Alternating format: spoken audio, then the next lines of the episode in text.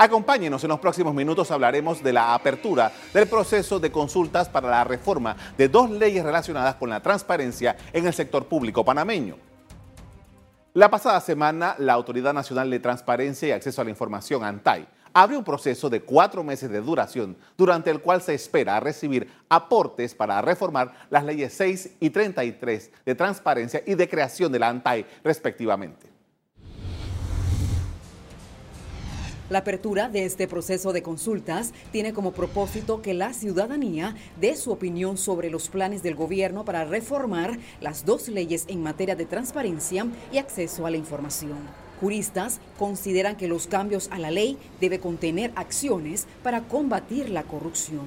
Yo siento que tiene que jugar un papel mucho más beligerante eh, y evidentemente tiene que tener un grado de independencia donde las actuaciones que vaya a manejar la directora ejecutiva de ANTAI eh, tengan ese poder coercitivo, un poder que no esté sometido a los compromisos políticos. Yo creo que también debe tener capacidad para castigar porque lamentablemente el ser humano es una unidad que falla y hay que vigilarlo.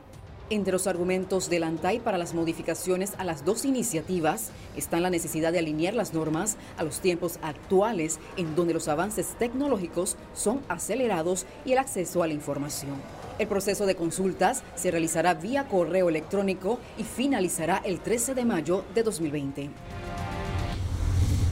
La ley que dicta normas para la transparencia en la gestión pública es de 2002 y es la misma que estableció en el país la acción de habeas data, entre otras disposiciones relativas a la información pública. De acuerdo con la directora de la ANTAI, esta ley 6 de transparencia debe alinearse a estos tiempos en donde los avances tecnológicos son acelerados y el acceso a la información toma ribetes mucho más amplios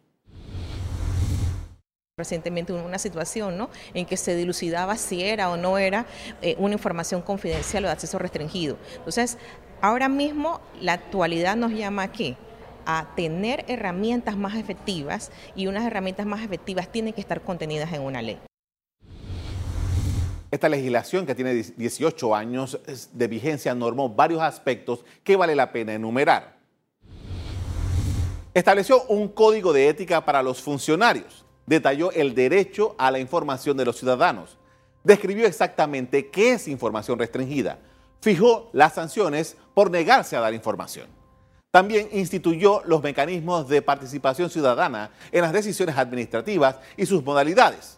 Estableció las acciones de fiscalización de su cumplimiento. El periodo de consulta finalizará el 13 de mayo y las personas interesadas en aportar a los cambios de estas leyes deben presentarlas de forma electrónica a través de correo, detallando en la página web de la ANTAI.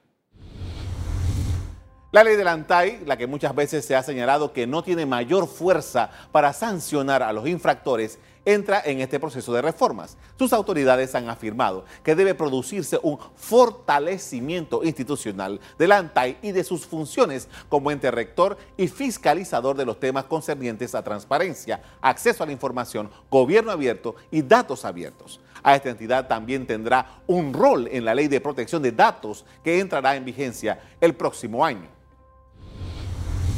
La evaluación de las reformas a las leyes de transparencia y del ANTAI inician luego de un encendido y polémico debate sobre el cumplimiento de sus normas en los órganos del Estado. La falta de transparencia, que las planillas estén publicadas en la página de la Contraloría y no en la página de la Asamblea, eso por un lado.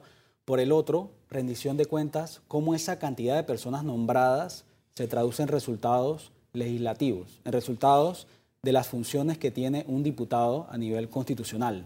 Eh, y no solo lo ves en la Asamblea, lo ves también en el órgano, judicial. Eh, magistrados que se gastan mucho dinero en viajes, en viáticos, y tú nunca ves a los magistrados rindiendo cuentas al país de cómo se traduce esa inversión en una mejor justicia para el país, en un órgano judicial más ágil, más independiente. cómo se reduce la mora judicial a través de toda esta inversión que están haciendo. Pareciera que no les importa. En el plan de acción del gobierno de Laurentino Cortizo 2019-2024 se mencionan cambios a la ley de la ANTAI.